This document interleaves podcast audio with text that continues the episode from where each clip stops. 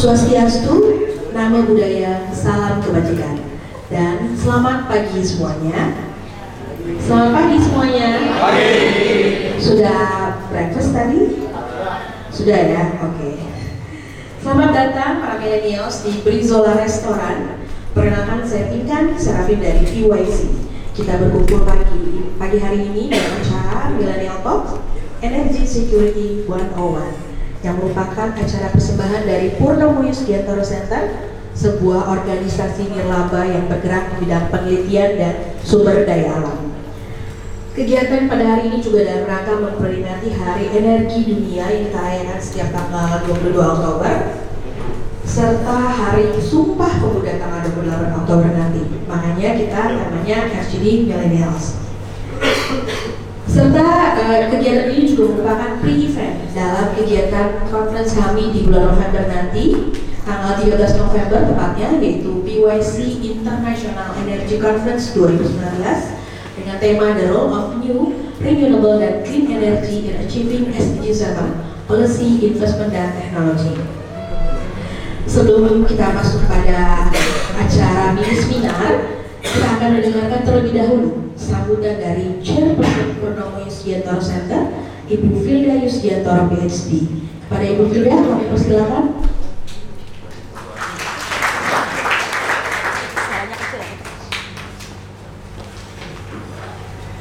Assalamualaikum warahmatullahi wabarakatuh. Selamat pagi semuanya. Uh, mungkin ini formatnya agak beda, jadi saya akan menyampaikan informal saja begitu ya. Jangan formal-formal begitu. Uh, yang terhormat founder dari Purnomo Yusgiantoro Center Pak Purnomo.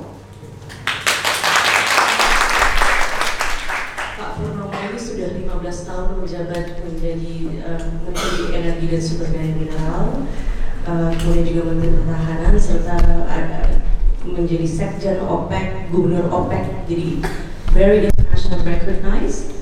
Kemudian saya hormati Pak Reza, speaker kita hari ini, beliau founder dari Yo Berbagi.id serta uh, Power System Expert. Kemudian saya hormati Pak Luki Yusgiantoro, lalu salah satu pembina di Purnomo Yusgiantoro Center serta sekarang bekerja di SKK Migas yang berhubungan dengan gas begitu. Uh, kemudian Pak uh, Michael, Pak Baskoro, terima kasih atas kedatangannya. Beliau ini uh, dulu kerja di PGN ya Pak, Direktur PGN. Dulu. Gitu. Uh, dan adik-adik sekalian, saya para generasi milenial ya Terima kasih atas kedatangannya. Hari ini kita akan membahas uh, Energy Security 101. Pada saat uh, para peneliti kita yang masih muda di Yusgiantoro Center mengatakan 101, apa ya 101? Saya tuh generasi milenial tapi generasi yang pertama, jadi mungkin ada gitu.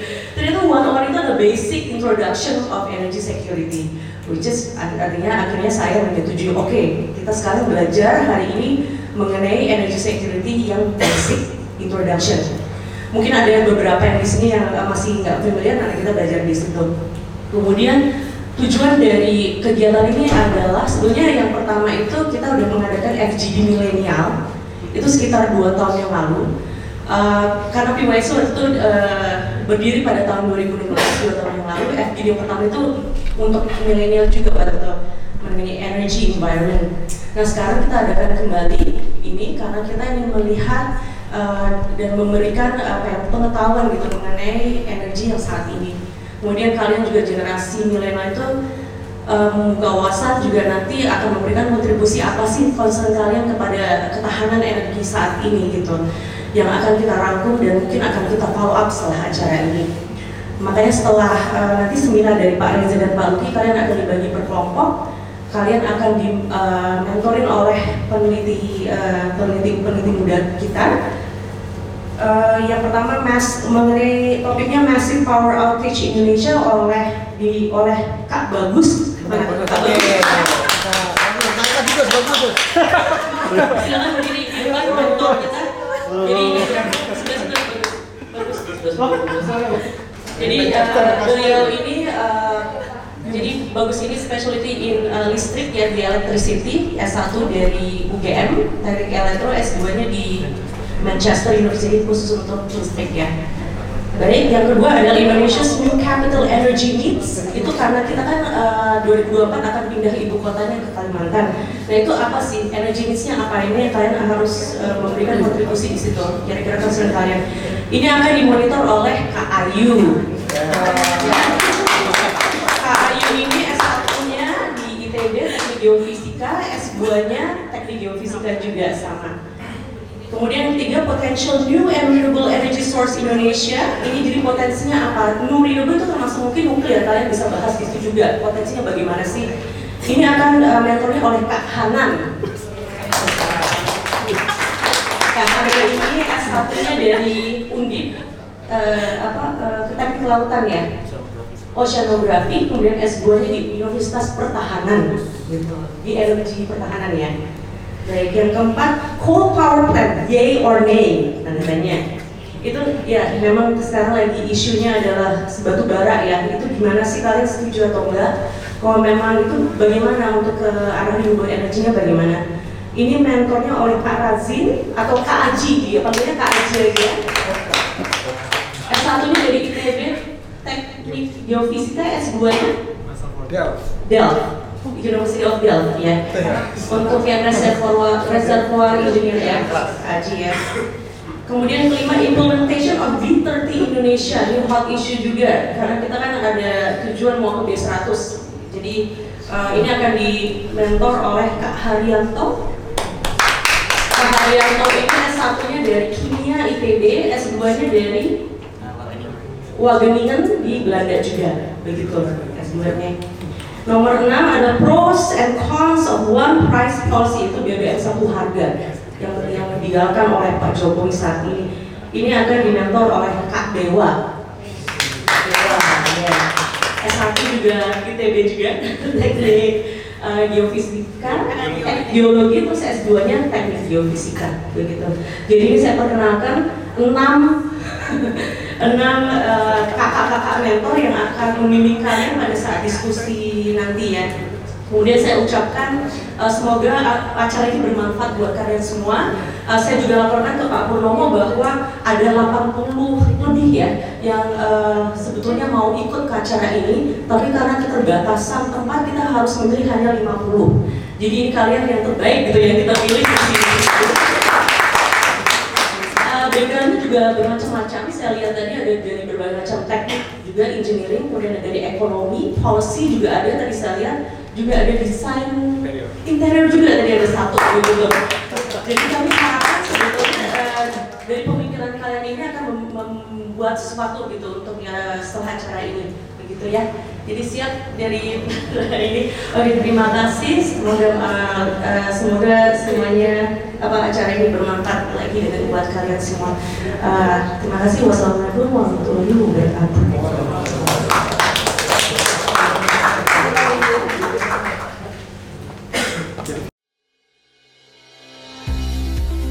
Purnomo Yusgantara Center, or known as PYC, is a non-profit organization serving as an independent think tank, which connecting various entities to promote independent, unbiased, systematic, and professional research in energy and natural resources sector. We uphold independence, integrity, objectivity, and diversity as our core value. As part of our effort in building a knowledge center, PYC provides a library that hosts up to 14,500 books and also articles and information accessible online.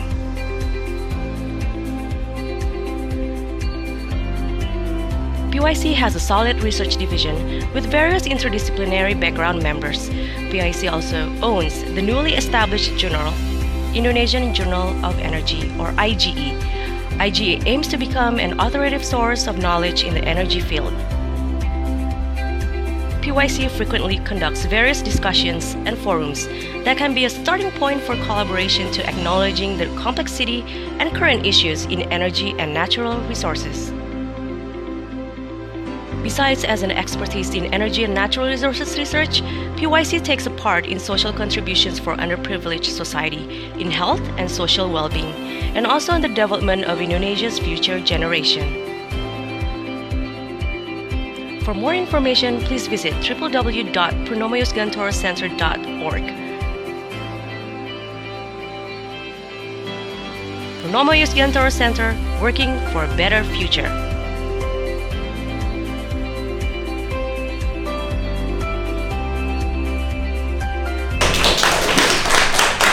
Oke, itu tadi sekilas video tentang PYC dan tadi itu ada video kantor kami. Jadi kalau misalnya teman-teman ada yang mau uh, berkunjung ke kantor kami, silakan. Nanti tinggal uh, info aja ke kami kalau misalnya mau main-main ke kantor kami ya. Oke, selanjutnya kita akan masuk ke acara seminar dan seminar ini akan uh, dipimpin oleh seorang moderator uh, yang merupakan juga salah satu tim peneliti dari Purwamaya Sekitar. Kami persilakan saja Mbak Masita Ayu Sidi orang pecantik nomor dua di keluarganya setelah yang pertama ibunya. Terima kasih Bu Mika. Eh, selamat pagi semuanya. Ini saya ya di sini. Sini. Oke, di sini ya. Eh, semoga semuanya bisa mendengar saya ya, karena kalau melihat saya kurang yakin yang di belakang bisa melihat saya. Tapi kasih tahu aja kalau kalian bisa lihat saya, oke? Em, jadi saya perkenalkan diri lagi. Tadi sudah diperkenalkan, cuman saya nggak apa-apa perkenalkan diri lagi. Nama saya masih Tayu. Saya di sini akan memimpin diskusi pagi ini. Sebelumnya terima kasih banyak kalian semua sudah hadir di Sabtu pagi ini. Saya tahu susah sekali untuk Sabtu pagi bisa hadir di acara. Cuman saya benar-benar apresiat kalian bisa hadir dan mengkonfirmasi melalui email. Terima kasih banyak. Em, langsung saja di sini em, saya akan memimpin diskusi yang untuk millennial talk pertama dosi ini kita mengambil judul Energy Security 101 tadi sudah diceritakan oleh Ibu Silda kenapa kita mengambil tema Energy Security 101 dan untuk itu di sini kita mengundang dua pembicara hebat kita Eh, nanti langsung saja Pak kalau bisa sudah saya panggil eh, berkumpul dengan saya di sini. Yang pertama adalah Bapak Lukius Giatoro. Selamat datang Pak Luki. Bapak Lukius Giatoro ini em, beliau memulai kuliahnya S1 Engineering Science dari Colorado State University. Kemudian lanjut S2 S3-nya sama masih di US juga, tapi S2-nya mengambil mineral ekonomi di Colorado School of Mine dan dilanjutkan S3 mengambil energi ekonomi di Colorado di Colorado School of Mine.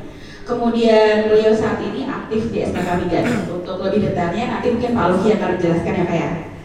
Kemudian pembicara kedua kita adalah Pak Muhammad Reza. Silahkan Pak.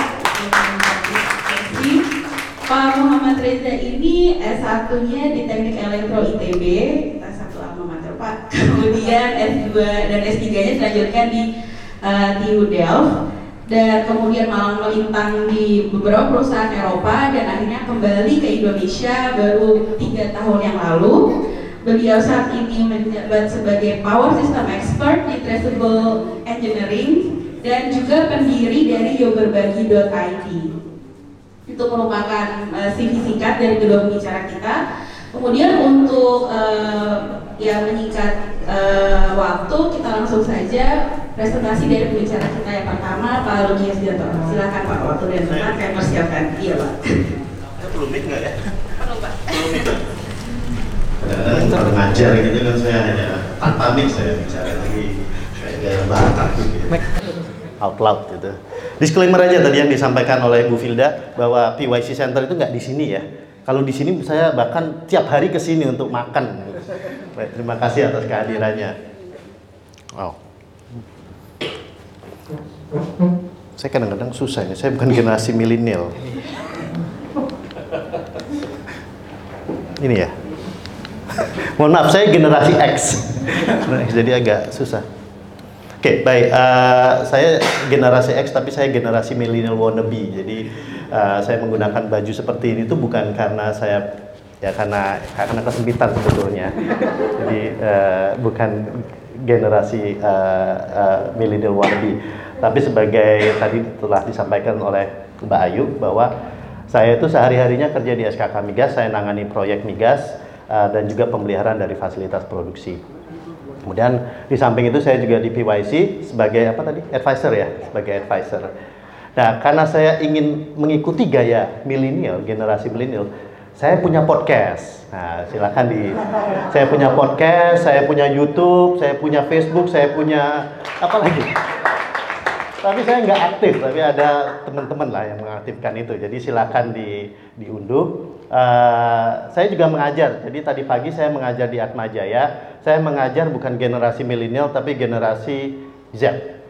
Jadi lebih sulit daripada kalian. Makan hati gitu loh kalau ngajar di di di generasi generasi Z ini. Jadi eh, sepintas terkait dengan pengalaman saya, saya sudah menggeluti eh, energi sudah lama sekali, sudah lebih dari 15 sampai 20 tahun.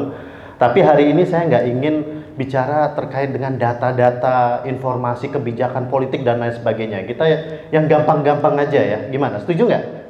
Setuju ya? Karena di sini latar belakangnya juga berbeda-beda. Saya nggak tahu nanti kalian bicara tentang data, tentang resources, nanti malah bingung lagi apa itu batu bara, apa itu energi yang terbarukan. Jadi kita santai-santai aja. Semoga ini menjadi trigger untuk kalian bicara pada siang hari ini untuk membahan uh, untuk uh, membahas hal-hal yang krusial. Jadi saya ingin memperlihatkan karena ini santai-santai saja, saya tidak akan memperlihatkan dari sisi supply hulunya. Saya ingin memperlihatkan dari sisi hilirnya, dari sisi generasi kalian seperti apa. Saya ingin membuka energi itu apa sih sebetulnya. Nah ini termasuk energi semua ini.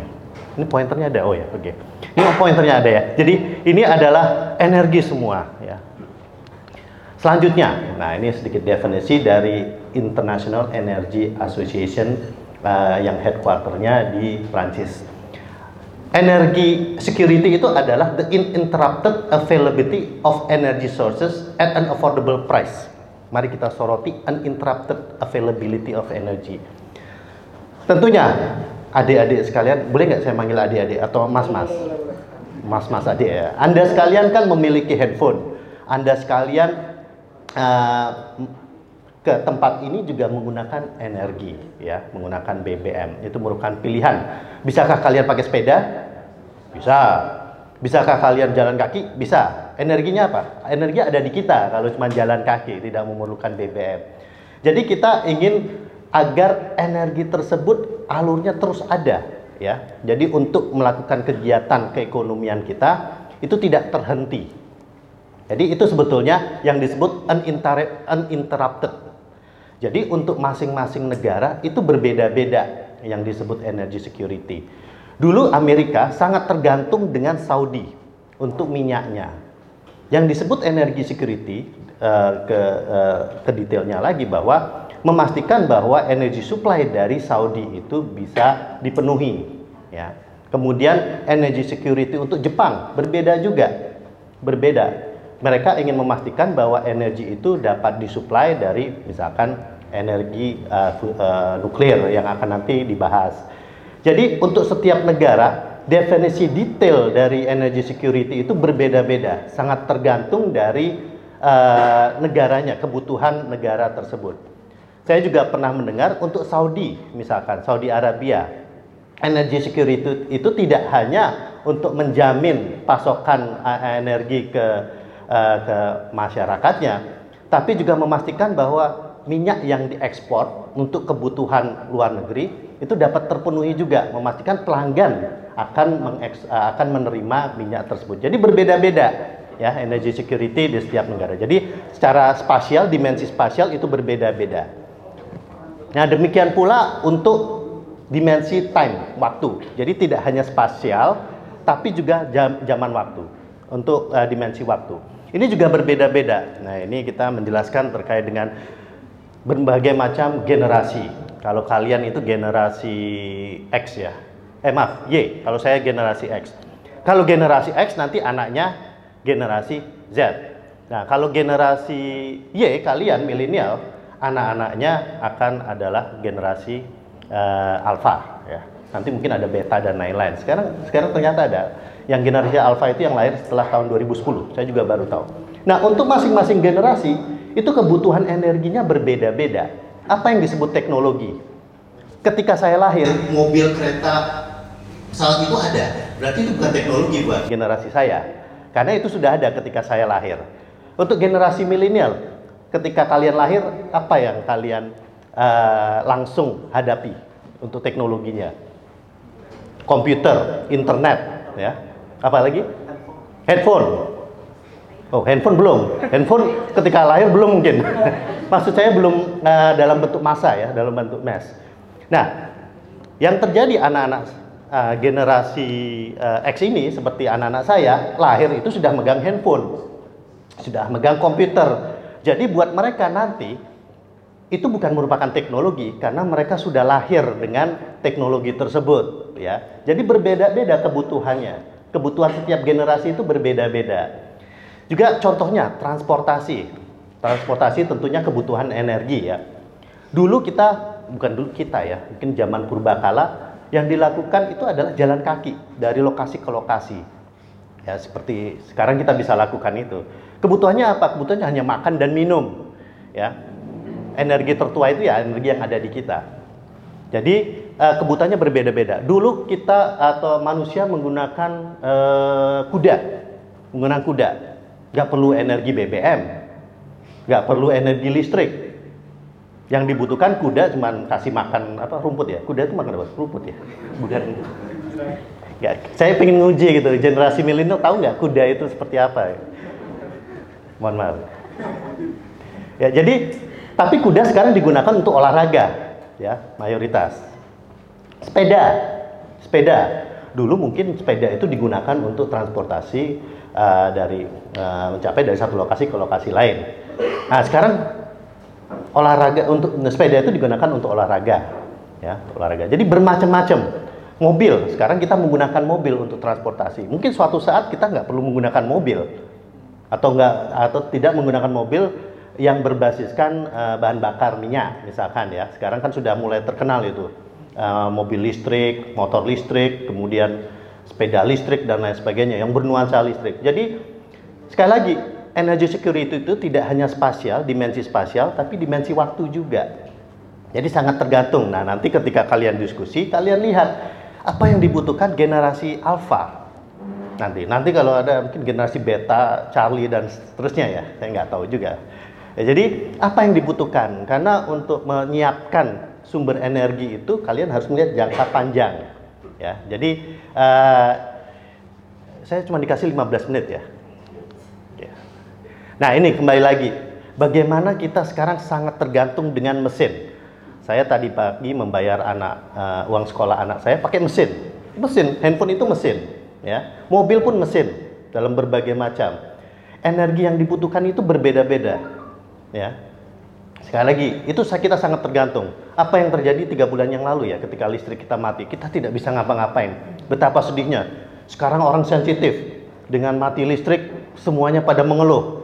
Ya, padahal mungkin zaman dulu 100 tahun yang lalu nggak ada masalah, nggak ada listrik juga. Saya nggak tahu nanti 200 tahun kemudian apakah listrik itu masih dibutuhkan. Jangan-jangan sudah pakai teleport ya. Kita nggak tahu. Kita ke depan. Jadi sekarang kita sangat-sangat tergantung dengan mesin apalagi sekarang yang yang sangat prioritas utama itu bagaimana menyimpan energi. Kemarin atau minggu lalu saya jalan-jalan di uh, di Pacific Place, kemudian ada tempat untuk ngecas baterai. Sampai hal yang kecil pun itu merupakan energi. Di handphone kita itu ada energinya. Komputer kita ada energinya. Jadi semuanya itu energi. Mesin lah yang membuat kita. Apalagi sekarang kita masuk ke revolusi industri keempat Internet of Things, Big Data, kemudian juga Artificial Intelligence. Artificial Intelligence energinya dari mana? Dari listrik, power yang mereka simpan. Ya, jadi berbeda dari zaman dulu.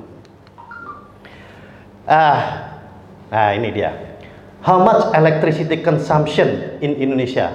Nah, mohon uh, kalau ini saya bertanya kepada kalian, what do you think? A, B, C atau D? Ada yang A, tunjuk uh, angkat tangan. Ada yang memilih A? Electricity per kapita kilowatt hour. A. Ada yang A? Nggak ada. B? Ada satu. B. 1423 kilowatt hour per kapita. Ada yang C? Banyak. C. 879. Yang D? D itu 371. Enggak ada? Eh maaf, 4651. Ya. Nggak ada yang milih. Jadi kebanyakan C. Ada satu tadi yang B ya. Yang B. Mana yang benar untuk Indonesia? Yang mana? Generasi milenial harus, harus aktif. Yang C. Nah, eh, tepuk tangan dong yang C. Nah, kalau kita bandingkan ya generasi per, eh, per kapitanya, listrik per kapitanya, ini kita bandingkan Malaysia aja sudah 4.651. Ini berdasarkan data 2016. Jadi kita masing-masing ya, masing-masing di Indonesia ini itu kebutuhannya untuk listrik itu adalah 879 ya kadang-kadang kalau orang Jawa kita masih bersyukur lebih tinggi daripada Kambodia gitu kan. Jadi kadang-kadang kita ada mensyukuri. Oke, baik. Selanjutnya, pertanyaan selanjutnya. Berapa bahan bakar yang dikonsumsi kiloliter per liter? Ini sumbernya tahun 2017 di Indonesia. A, 1,5 kiloliter per kapita. Jadi kita menggunakan per kapita satu tahun ya. Satu tahun kan, Gus? Satu tahun. B, 1,08. C, 0,6. D, 0,7. Siapa yang memilih A? Tinggi sekali. 1,5. Pasti itu. Ada beberapa ternyata yang optimis gitu ya. Yang saya menggunakan bahan bakar minyak dalam satu tahun itu salah 1,5. Anda pakai apa? Mobil ke sini pasti ya. Oh pakai motor, berarti sering hilir mudik. Jangan-jangan pengemudi gojek, bukan kan? Oke. Yang B. Yang B 1,08 masih banyak, Eh, masih banyak, lumayan banyak juga. Oke, kemudian C 0,6. Ada ya, cuman satu. Kemudian yang D 0,7 ada beberapa. Oke, kita coba pilih. Ternyata D. Mana tadi yang milih D? Jadi kita menggunakan 0,7 kiloliter per kapita setiap tahunnya. Dibandingkan dengan negara lain, tentunya ya kita masih kecil ya. Tapi ini ta- data tahun 2017. Nggak tahu 2018, 2019 dengan kehadiran Gojek dan Grab itu nggak tahu bagaimana. Nah, itu kembali lagi ke dimensi dari security atau energi yang yang dibutuhkan. Ini sebentar. Nah, ini dia kembali lagi. Oh. Oh, maaf. Nah, kalau kita lihat Indonesia itu unik. Negaranya kepulauan, berbeda-beda. Ini berdasarkan uh, informasi yang ada. Oh, berdasarkan informasi untuk setiap pulau. Tadinya mau saya buat untuk setiap provinsi, tapi terlalu clutter ya, terlalu terlalu banyak. Nah, kita bisa lihat di sini. Ini apa? Listrik dan bahan bakar. Yang paling besar untuk listrik ini eh, satuannya adalah kilowatt, hour per kapita. Karena saya masih percaya dengan per kapitanya. Saya tidak percaya dengan gross ya. Jadi masing-masing individu kita secara rata-rata di Indonesia itu eh, berapa jumlah yang dikonsumsi listrik dan bahan bakar. Yang paling besar mana? Saya cukup masa Jawa. Untuk listriknya. Oh, untuk listrik Jawa ya. Jawa dan Bali.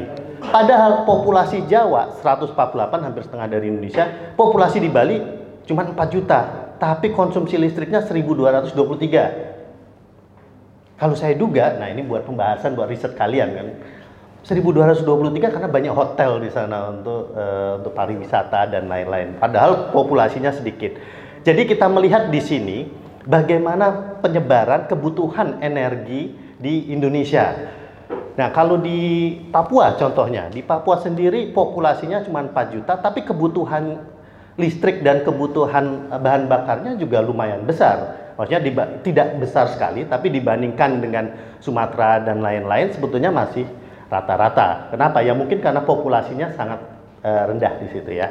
Jadi ini kita coba menyampaikan tidak hanya ternyata budaya, agama dan lain sebagainya yang bervariasi, ternyata kebutuhan energi di Indonesia juga bermacam-macam variasinya ya. Oke. Nah, selanjutnya ini sebagai eh, teaser aja tadi me- me- menyimpulkan apa yang sudah kita bicarakan terkait dengan Indonesia. Yang saya ingin soroti adalah ini dua per lima dari Indonesia itu adalah eh, daratan, sisanya lautan.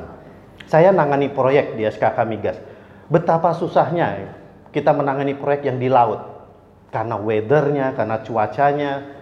Saya juga nangani salah satu proyek yang besar yang sekarang didengung-dengungkan uh, proyek gas itu juga di laut. Bagaimana kita mencoba uh, untuk mengirim barang dari suatu tempat ke tempat lain? Ya, itu menjadi kendala, tantangan kita. Energi tidak bisa ditransportasikan lewat udara. Energi bisa ditransportasikan lewat laut, lewat pipa, lewat list, uh, kabel listrik bawah laut. Tapi kedalaman laut kita itu ya kalau di daerah timur uh, sangat dalam. Ya. Jadi tantangan kita adalah tantangan geospasial. Geospasial kita itu tidak seperti di Cina, tidak seperti di Amerika, di mana untuk uh, untuk uh, jalan dari satu lokasi ke lokasi lain itu sangat gampang dan ini menjadi tantangan tidak hanya dari sisi infrastruktur saja, infrastruktur fisik, tapi juga dari sisi kebutuhan energi. Ini cuma ranking saja. Uh, kami ranking. Saya ada waktu berapa menit? 5 menit. Oke. Okay. Uh, di sini ada kita ingin membandingkan uh, ada enam negara ya. Ada enam negara yang kita ingin bandingkan dari sisi konsumsi uh, listriknya, konsumsi listriknya, kemudian akses ke listrik, kemudian fossil fuel dan energi penggunaan energi. Dari keempat grafik ini yang ingin saya soroti dari delapan negara untuk energi use-nya itu nomor tujuh ya. Uh, jadi dalam ini hal ini uh, adalah kilogram of oil equivalent per kapita. Jadi kita lumayan agak boros juga ya dibandingkan dengan negara-negara lain. Ya mungkin karena tadi Anda ya yang pengemudi Gojek ya. Oke, okay. baik ini konsep-konsep saja yang kita ketahui dari sisi uh, Indonesia itu yang kita kenal 4A1S. Saya nggak akan masuk ke detail, mungkin sebagai pembahasan saja.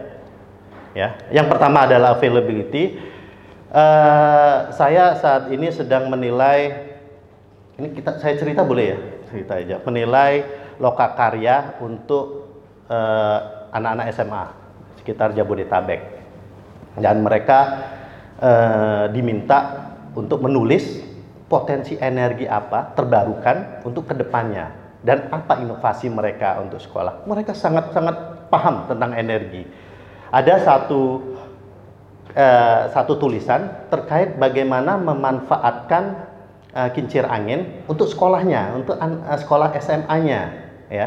Jadi karena mereka mengukur, mereka mengukur, mereka mengukur kecepatan angin di kelasnya. Oh, ternyata ini bisa dimanfaatkan. Jadi anak-anak generasi sekarang yang generasi alfa, mereka sudah paham tentang energi. Mereka uh, tahu bahwa yang dibutuhkan untuk masyarakat itu seperti apa, untuk kita itu seperti apa. Tapi masalahnya itu mereka sudah mengukur kecepatan angin, tapi karena mereka dengan keterbatasan dana, mereka tidak menge bisa mengembangkan uh, riset mereka. Tapi banyak sekali ada yang ingin menggunakan solar cell untuk sekolahnya. Bagaimana mereka bisa mengembangkan. Mereka pakai hitung-hitungan dan saya terkejut ternyata mereka cerdas-cerdas juga ya. Jadi ternyata kita tidak perlu khawatir dengan masa depan bangsa kita karena generasi alfa pun sudah tahu bagaimana uh, bicara terkait dengan uh, energi. Oke. Okay. Jadi oh di dalam lokakarya mereka, karya-karya mereka selalu mereka menulis apa coba? Negara Indonesia adalah negara yang paling kaya Wah, negara dengan kekayaan alam yang luar biasa. Nah, pertanyaan saya, kalaupun negara kita adalah negara kaya akan sumber kekayaan alam, tapi kan kita tidak, yang kita butuhkan adalah memonetisasi, ya, memanfaatkan kekayaan tersebut. Kalau kekayaan cuma ada di di bawah tanah, ya kita tidak akan bisa gunakan untuk uh, untuk kegiatan ekonomi kita.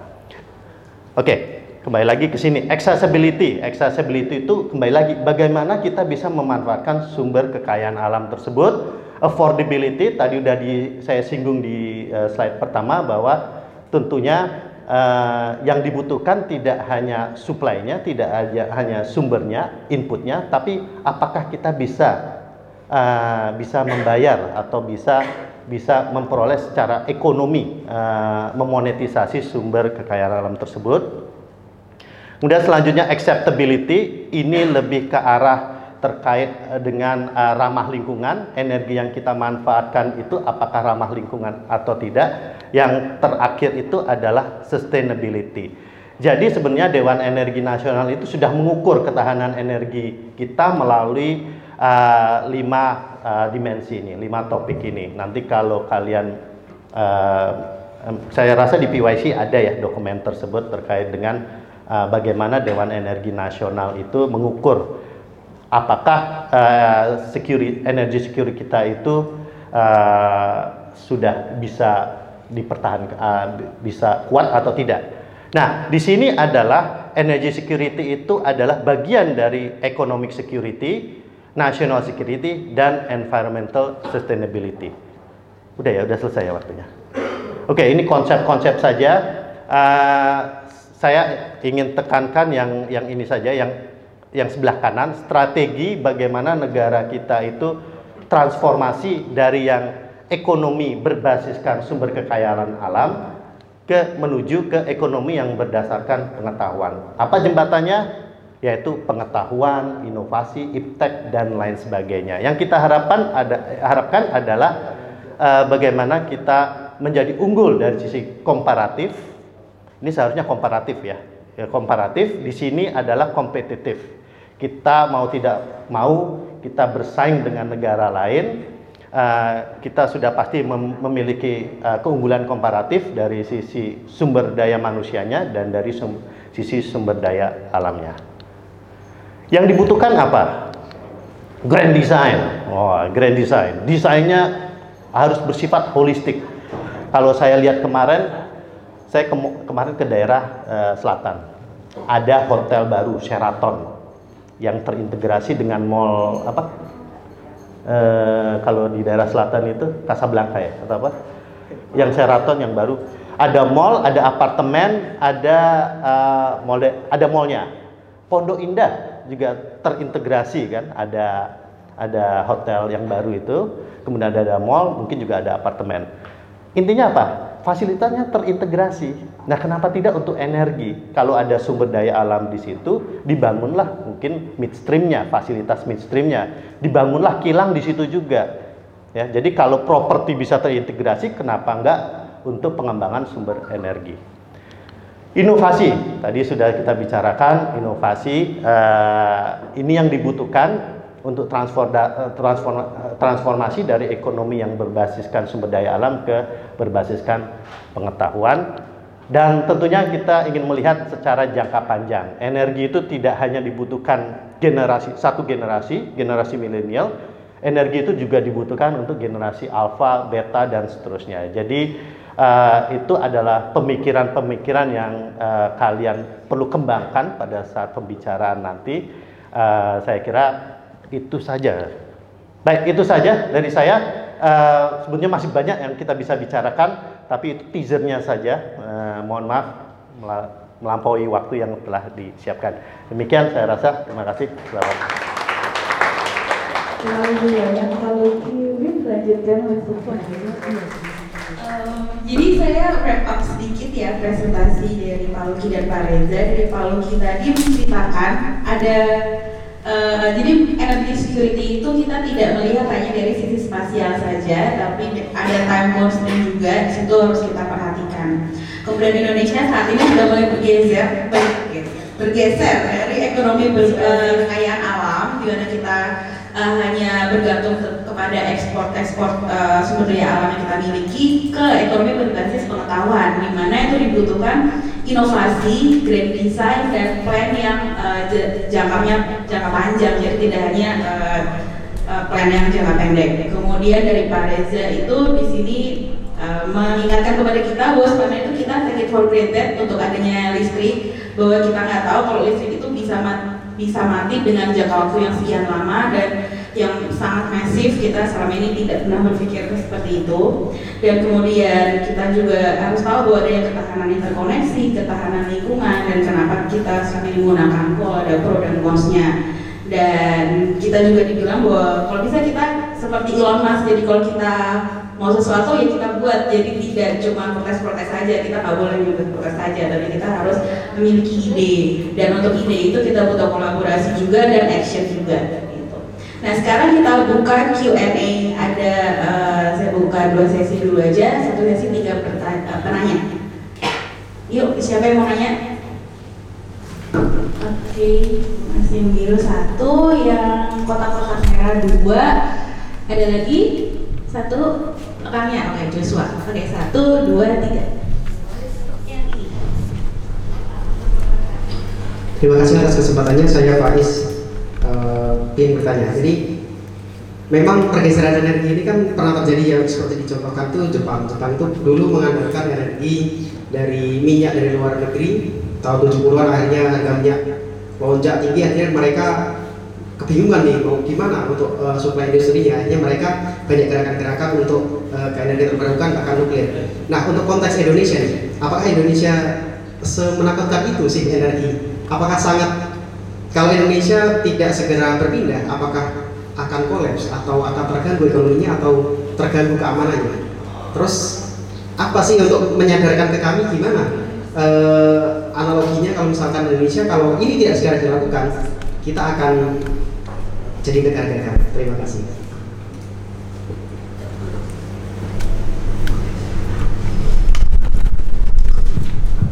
Ya, Assalamualaikum warahmatullahi wabarakatuh. Selamat siang semuanya. Terima kasih banyak atas waktunya juga. Eh, sebelumnya perkenalkan dulu, nama saya Muhammad Abdul Mubarak. Saya dari jurusan Teknik Mesin Universitas Gunadarma. Soalnya yang pertama, saya ingin bertanya mengenai tentang energi security. Ini ke Mas Luki. Eh, itu energi security itu kan sebuah sistem konsep yang yang menawarkan energi itu bisa digunakan terus menerus. Apakah energi security ini termasuk konsep dari STGS? STGS. Nah, soal yang keduanya buat Mas Reza, eh, saya sepakat Mas untuk konsep energi terbarukan itu di Indonesia seperti solar, apa solar cell ten- tentang apa panel surya. Nah, menurut saya itu emang sangat pas gitu buat Indonesia karena di Indonesia itu geografisnya ada khalistiwa gitu itu pas banget. Eh, itu tetapi masalahnya dari solar cell ini masih tingkat efisiensinya masih sangat minim.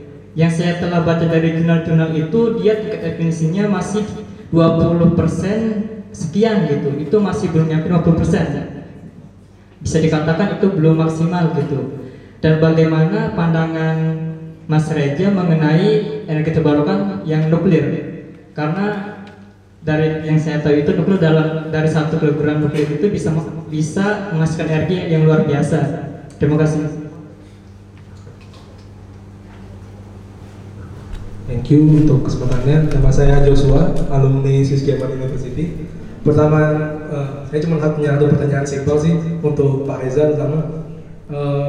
Ini saya ingin tanya pandangan Bapak sih, pandangan Bapak terhadap energi utility kita yang masih dimonopoli oleh PLN itu apakah sebuah sistem yang udah seharusnya obsolete atau memang di Indonesia bisanya kayak PLN gitu? Atau pokoknya bagaimana pandangan Bapak terhadap- sistem utility ini yang masih dimonopoli oleh PLN karena banyak juga problem yang kaitannya timbul karena ini masih monopoli gitu belum ada sistem decentralized terima kasih Oke, terima kasih bisa langsung dijawab Pak. Saya, saya Iya, dulu. eh, yang pertanyaan yang pertama itu Hah? mengenai eh, bagaimana sih status energi Indonesia itu sekarang apakah semenakutkan itu? Gimana, gimana? Em, jadi intinya kalau pertanyaan pertama itu sekarang status energi di Indonesia itu bagaimana? Apakah Ah. kita ya intinya apakah kita sudah mencapai energi security gitu dan bagaimana eh, apa namanya eh, meyakinkan orang mengenai pentingnya energi security?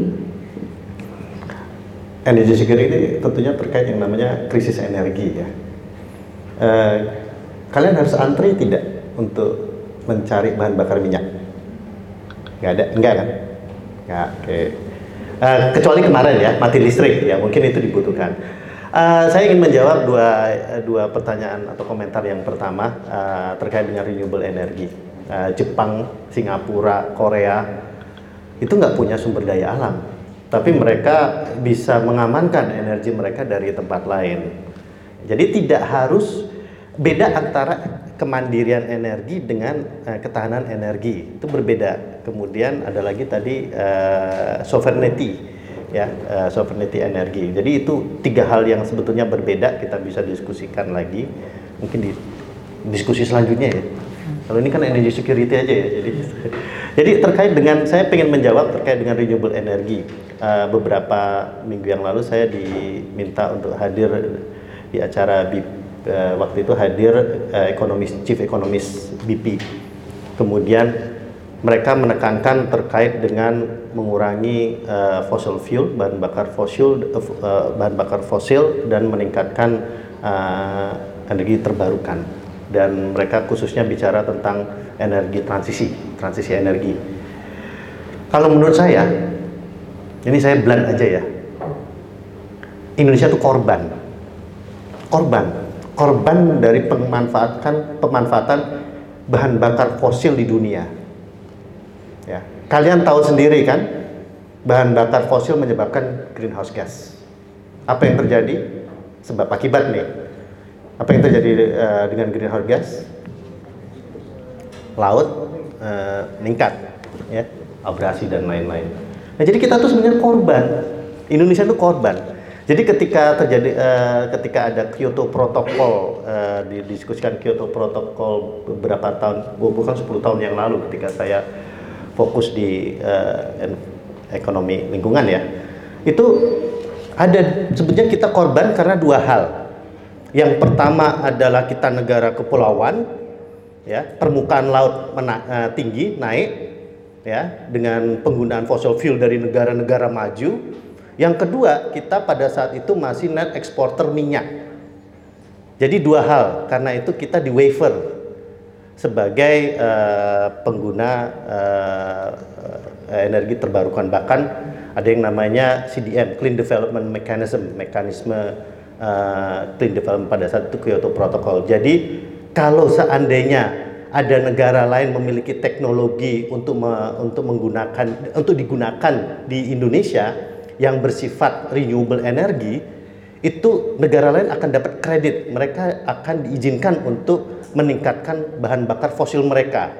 Nah, terserah silakan perspektif kalian. Anda sebagai milenial, apakah itu manfaat atau merugikan negara kita ya silakan. Tapi sekali lagi, transisi energi itu membutuhkan inovasi. Cerita sedikit, uh, Ibnu Sutowo dulu presiden direktur dari Pertamina tahun 60-an sampai tahun 70-an ketika mereka ingin mengembangkan yang namanya LNG, kalian tahu nggak LNG, liquefied natural gas, pada awal tahun 70-an, ada dua fasilitas, Arun dan Bontang pada saat itu. Di Arun dan Bontang. Pada saat itu LNG itu sangat terbatas. Maaf, agak cerita agak lama ini. Ini kita harus punya inilah uh, sejarah apa jas merah. Jangan melupakan sejarah. Promosi mana Pak Purnomo? Jas merah, jangan melupakan sejarah jadi ketika mereka mengembangkan Arun dan Bontang, LNG itu masih eh, masih belum teknologi yang baru. Tapi mereka berani. Pada saat itu dari perusahaan minyaknya itu ke New York minta pendanaan untuk eh, mengembangkan LNG di Bontang. Ditolak oleh eh, banker financial eh, supporter dari dari New York mereka ke Belanda karena mereka menganggap Shell itu pada saat itu punya teknologi LNG. Ditolak juga. Tapi dengan gigihnya Pertamina pada saat itu, kemudian juga pejabat-pejabat tinggi negara kita, bahwa ini sesuatu yang baru, ada beberapa memang ya mereka menaruh resiko. Coba kalian bayangkan Arun dan Bontang energinya eh, apa namanya teknologi baru dan uh, mencoba memperkenalkan teknologi tersebut ke uh, ke luar. Pada saat itu permintaannya dari Jepang. Untungnya ada Jepang pada saat itu. Pada saat krisis moneter, eh krisis moneter, krisis energi ya. Krisis energi pada tahun 70-an, harga minyak tinggi, mereka membutuhkan sumber energi yang baru. Akhirnya mereka uh, mencari, oh ternyata ada LNG.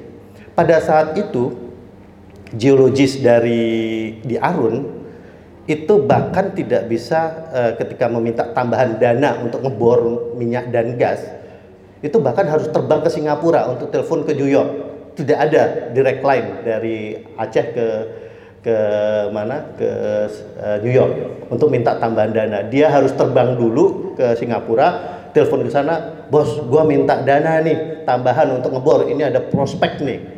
Jadi apa yang ingin saya tekankan? Jangan takut akan inovasi ke depan.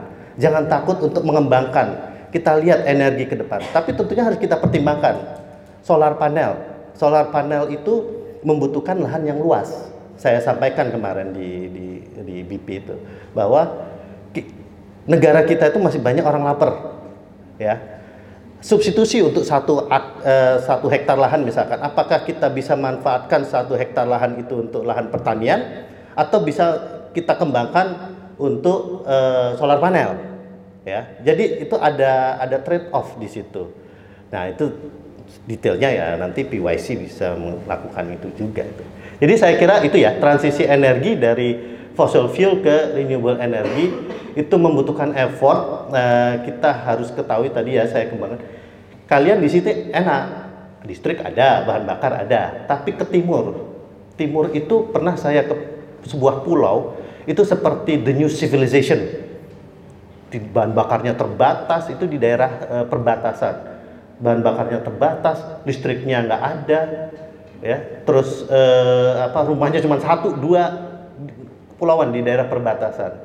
Jadi eh, negara ini negara Indonesia yang kita banggakan jangan pesimis deh jangan pesimis kita optimis. Eh, negaranya luas eh, tapi ya itu punya tantangan tersendiri kendala tersendiri. Saya harapkan eh, dari generasi milenial itu bisa mengamankan generasi alfa nanti generasi alfa dan seterusnya. Itu kan tujuan dari hidup kita sebetulnya. Ya saya kira itu saja. Apakah menjawab pertanyaan? Enggak nanti kita diskusi lagi